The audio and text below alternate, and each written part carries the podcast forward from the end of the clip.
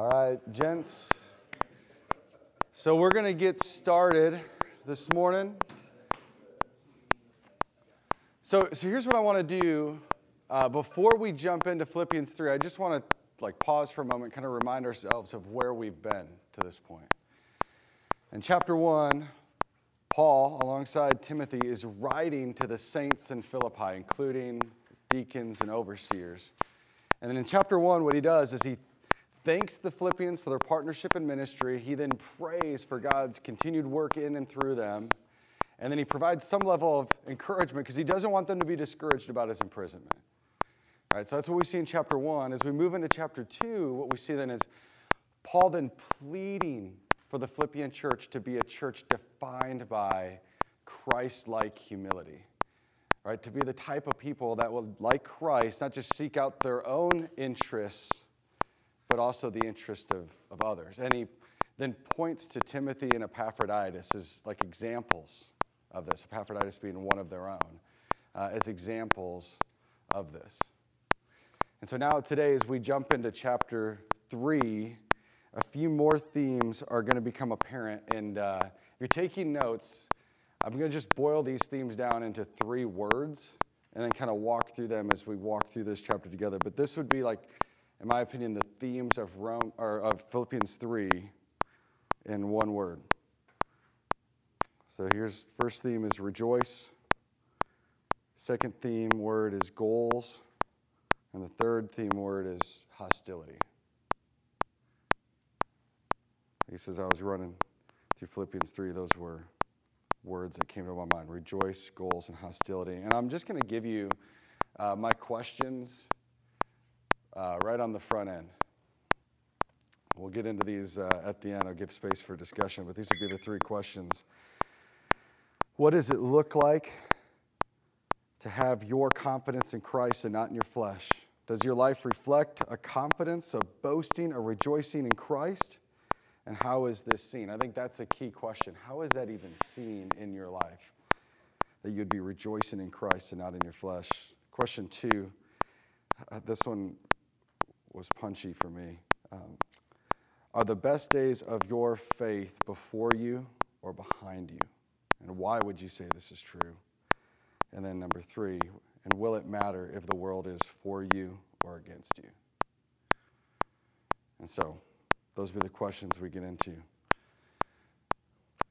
Uh, but, gents, I, I, love the way that this Philippian study kind of moves because uh, maybe the, the, the structure you've gotten accustomed to is typically somebody will teach you a text, and then from there you might discuss it, and then sometime later you might read it on your own or whatever. But I love how we kind of flip this around. It's like, now, first, what we want you to do is study the text yourself, then we'll discuss it, then we'll walk through it all together, and then give space for discussion again. And what we're trying to do is to teach you how to feed yourself and how to study God's word for yourself, and then for the discussion to be out of an overflow of your own personal deep dive.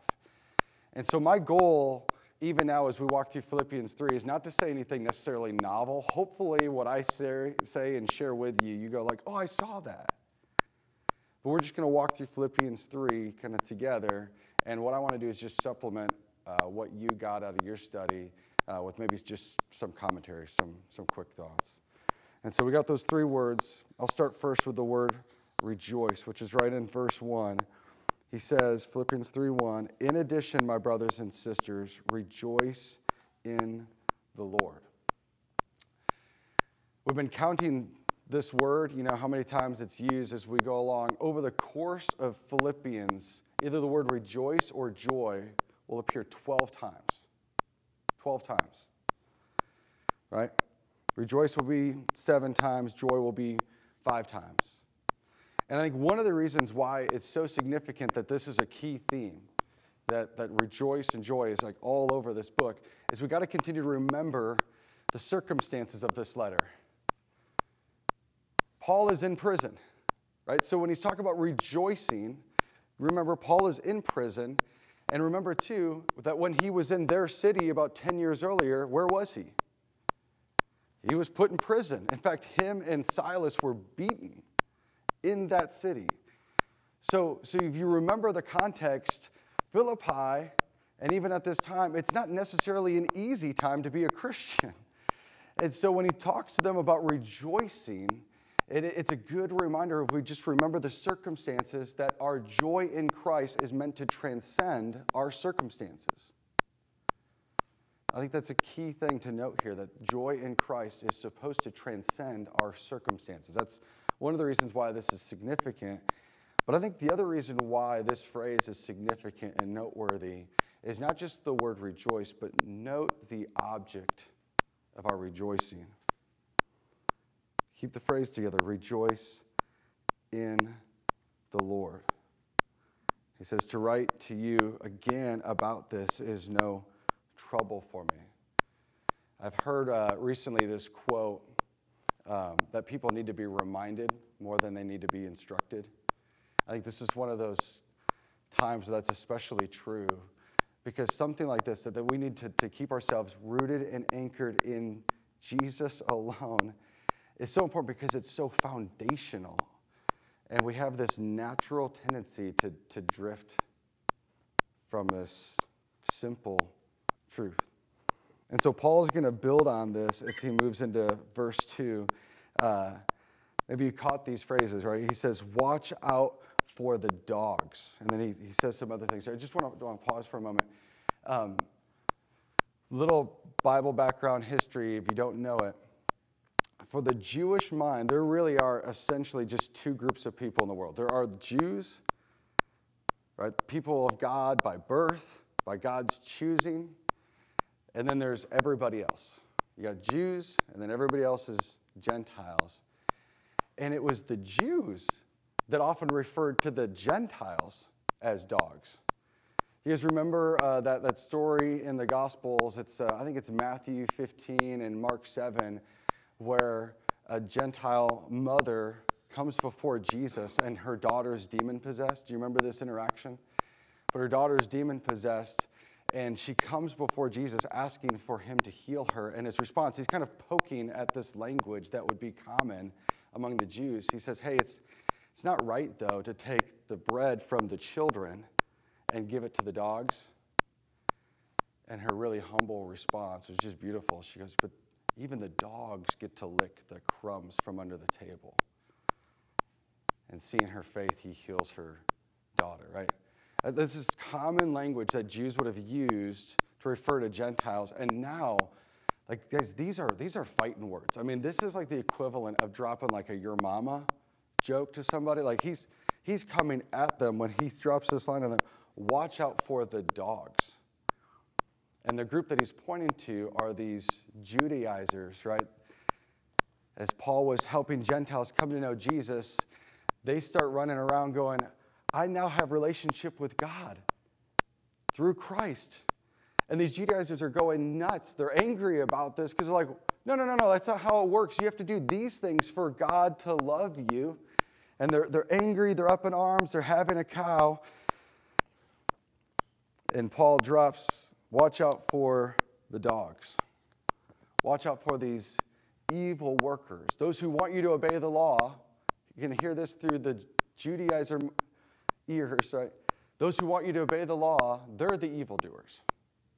Watch out for the dogs. Watch out for the evildoers.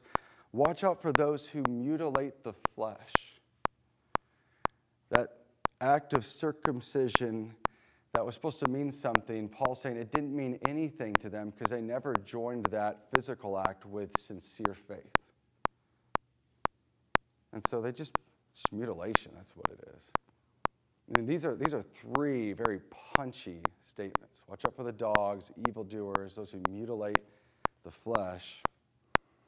And as Paul is addressing the Philippian church and speaking about that Jewish crowd, what's beautiful here is he's not speaking like an outsider, like one who is envious of the things that they have. He, he knows, I mean, he knows the Jewish world. And that's where, as he walks through this, he's going to kind of pull back like his Jewish trophy room and kind of invite you in for a little bit. I don't know what like the Baptist equivalent would be. I was thinking maybe like the Awana vest. Like that would be the moment here. But but Paul is inviting them into kind of his Jewish trophy room and saying to them, guys, if, if, if, if anybody could claim confidence, if anybody could, could before God say, but I did this, this, this, this, this, and this for you, and be approved, like the Jews think that people are approved, I have that confidence more than anybody else. I've been there, I've done that. And I just want to read two passages just side by side. This was really powerful for me. But this is right here in Philippians 3 when he says, halfway through verse 4, if anyone else thinks he has grounds for confidence in the flesh, I have more. How's that for confidence? I have more. Circumcised the eighth day of the nation of Israel, of the tribe of Benjamin, a Hebrew born of Hebrews, regarding the law of Pharisee, regarding zeal, persecuting the church, and regarding righteousness that is in the law, blameless. I just took my pen and I circled that word. It's wild for somebody to say that about themselves, but blameless. So he's walking through that spiritual resume there. Just flip a, a few pages here to the right. Go to 1 Timothy 1, verse 4, uh, 15. This saying is trustworthy and deserving of full acceptance. Christ Jesus came into the world to save sinners, and I am the worst of them. But I received mercy for this reason, so that in me, the worst of them, Christ Jesus might demonstrate his extraordinary patience as an example to those who would believe in him for eternal life. I just had to take those two passages out and just put them side by side. Right? If you want to go through the, the spiritual resume, I can lay it all out there. I, I can do that. And from that perspective, I could, I could claim a level of, of blamelessness. But, but we've totally missed the standard. We've totally misunderstood our depravity. Let me just, this is what is true. I just had to put those side by side. It was a reminder. I think, Jake, I stole this line from you, then I used it in a message, and now I might get credit for it, but it was your line, so I'll give you credit for it now. Uh, but, but this goes back to Hebrews, where, where it's, we, we said, like, the hardest people for God to save are those who don't think they need Him. Right, the hardest people for God to save are the people who think they don't need Him. And that's, that's what Paul is speaking to here is this mindset that can creep in. And we got to understand this. I think that that's why this, this word rejoicing in the Lord, it, it's meant to kind of fix us and recenter us a bit because we have to remember this, this foundational truth that only one person who has ever walked this earth in a manner that has won God's approval. Only one person has ever walked this earth in a manner that has won God's approval, and that's Jesus. And there's him, and there's everybody else here. And I think the reason for uh, this confidence in this flesh and why it's so dangerous, and I want, want you to really hear me on this one. Uh, the reason that this confidence in the flesh is so dangerous is because we, we have this natural tendency to drift that way because we have a natural tendency to drift towards what's easy. And it's easy for us to put confidence in the flesh. And here, here's what I mean. Because I think sometimes we can like chalk faith up as like a cop out. It's like, no, no, no, you don't have to do anything to win God's approval. You just got to place your faith in Jesus. Like, and then people go, well, that's like the easy way. No, no, no, no. It's easier for me to keep a hard heart and then try to cover it up with a bunch of good works. It's easier for me to live a life of compromise and then try to make up the difference by reciting a few prayers, giving a token gift, and serving a few times a month. What's hard is actually humbling myself surrender myself fully to God, putting my arms out with my hands completely open, and then leaving them there and keeping them there forever. That's hard. And if we ever let ourselves slide into neutral, our natural tendency is going to be to, to pull our hands back and to close our fists up a bit. We always drift towards what's easy. And a religion built on a contractual agreement with God of here's the things I need to do and whatever to make you happy, that is easier than just pure, true, full submission and surrender. Because here I still get some control, and here it's only Jesus.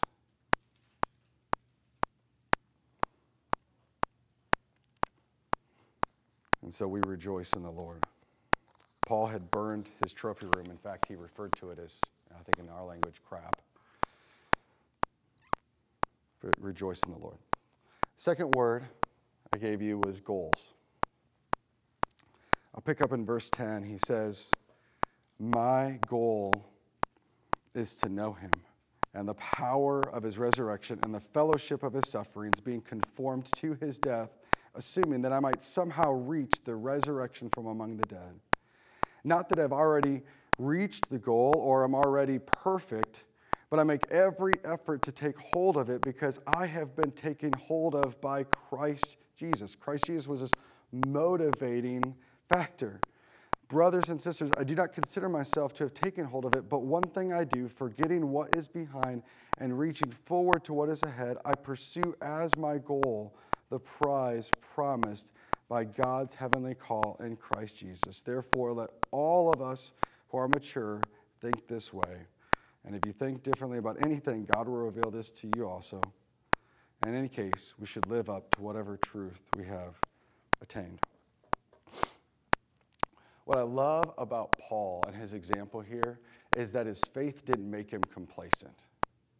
Again, this wasn't some simple answer of like, well, I just have, I live by faith and grace abounds, so it doesn't mean anything for my life.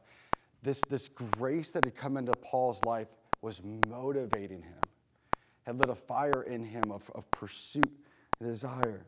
Because Paul knows where true life is found, and he knows that every compromise, any turning away from Jesus, he'll regret. Guys, do you, do you recognize that? Like, anytime you choose to compromise, you'll, you'll always regret it. There's never been one time in my life I've ever compromised in my pursuit of Jesus and thought it was worth it. But I love how Paul's faith, it, it doesn't make him complacent. In fact, what I love most about these verses here, verses 10 through 15, is in particular Paul's posture. I read this with my kids just a couple of nights ago. We just were walking through Philippians 3 together, and I, I kind of acted this out for them so that they could kind of connect this. And so, Nathan, you could imagine Caden and Jacoby and Trevor and Bailey kind of sitting there with me as we're talking through this. And I said, as you read this passage, do you imagine like Paul's posture being, you know, and like you do the dramatic, like leg out on the couch, like super slouched, you know? Or do you, or do you envision, you know, something else? And that, like Jacoby kind of got to the edge of the seat, you know, and, and you know, he's, he's, he's just ready. You know, because he's not looking back, he's looking forward, he's, he's pressing on. There's an eagerness here to, to Paul. Uh, how, that, that verse 10 my goal is to know him. Gentlemen, what's your posture this morning? What Paul's was my, my goal is to know him. That's the goal of his life. I'd ask you, what is the goal of your life? What do you want more than anything else? My goal is to know him and the, the power of his resurrection. And, and that was both future, but it was also now right? That if the same spirit that raised Christ Jesus from the dead is alive in me, I, I, want to know him and the, the power of the resurrection and the power of the Spirit's working in my life. I, I want to share in the fellowship of his sufferings as I go out as a bold witness of Christ and experience rejection. It helps me know him more. I found that to be true in my life, that the more I'm obeying Jesus, the more people treat me and reject me like Jesus, the more I, I know him. The more I come to know him.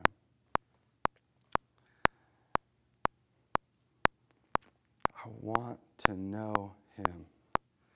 I think one of the lies that this, true, this, this text is addressing And this is, I mean, I, think more, I, I, say this from like an American evangelical Christianity side of things.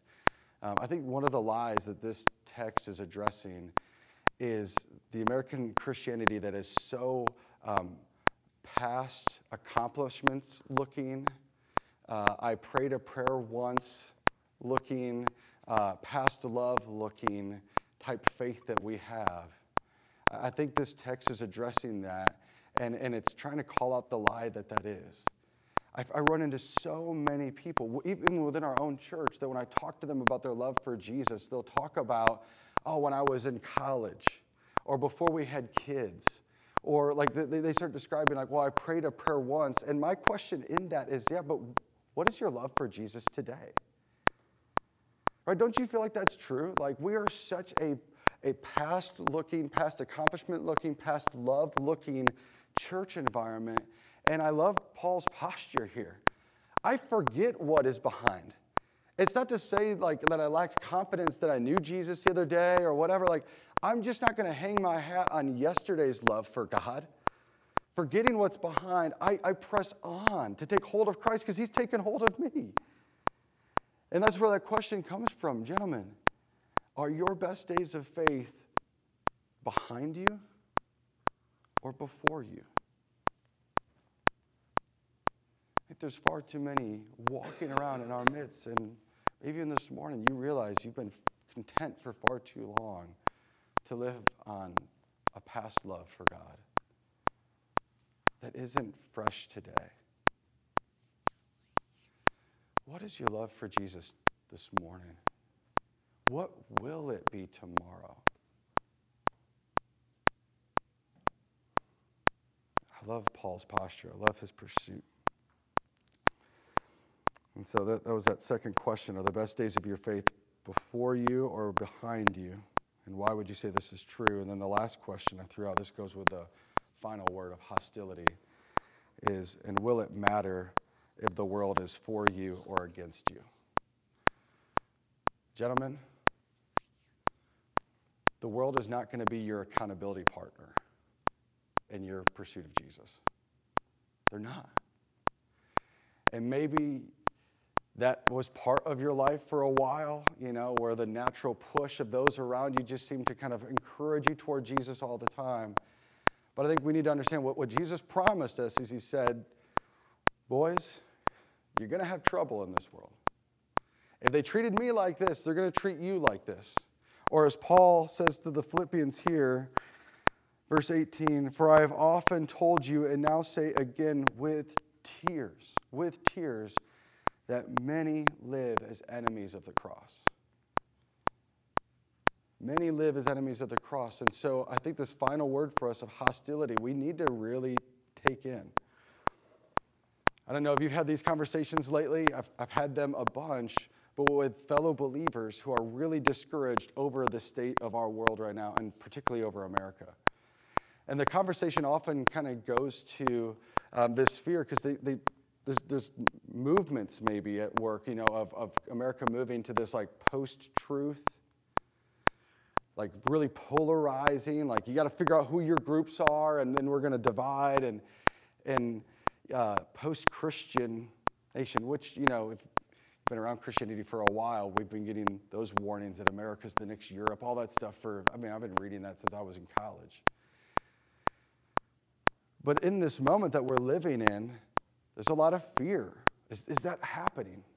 Even last week, uh, I was reading an article that was put out by the Barna Group, you know, who does a lot of like church surveys and, and kind of like watches the landscape of our land.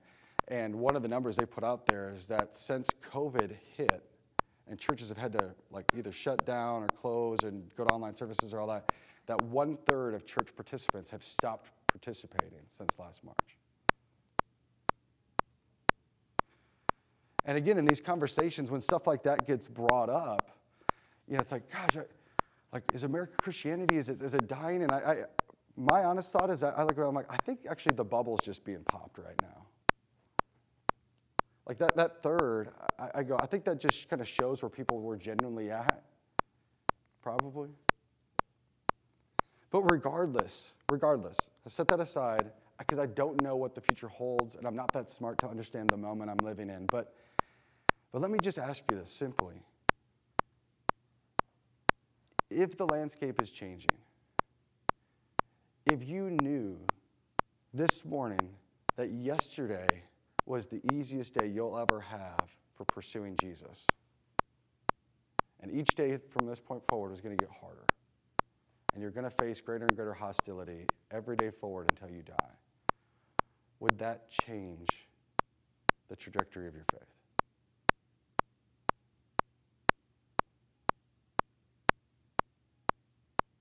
Would that even matter? Because when I stop and I think back on Philippians, like the whole book that we've read so far, and ask that question and think, what would Paul say to that? If that same question was put toward Paul, I think this is what he would say. Philippians 1:21. For me to live is Christ and to die is gain. Philippians 3:10. My goal is to know him and the power of his resurrection and the fellowship and sharing in his sufferings.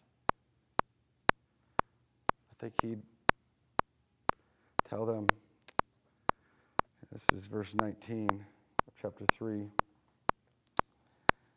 that those enemies, that their end is destruction, their God is their stomach, their glory is their shame. They are focused on earthly things, but our citizenship is in heaven and we eagerly wait for a Savior from there, the Lord Jesus Christ.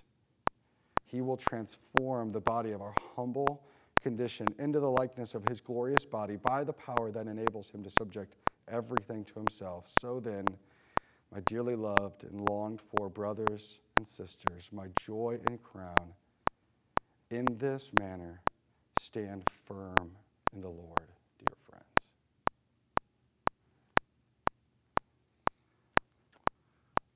So, those three words I put before you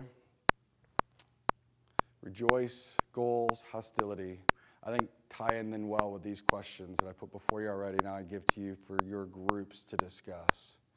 Um, all three are important, but make sure you, you get to all three before you walk out today. And so, uh, gentlemen, again, thanks for being here. Thanks for listening in. Enjoy your time of discussion and uh, prayer for each other.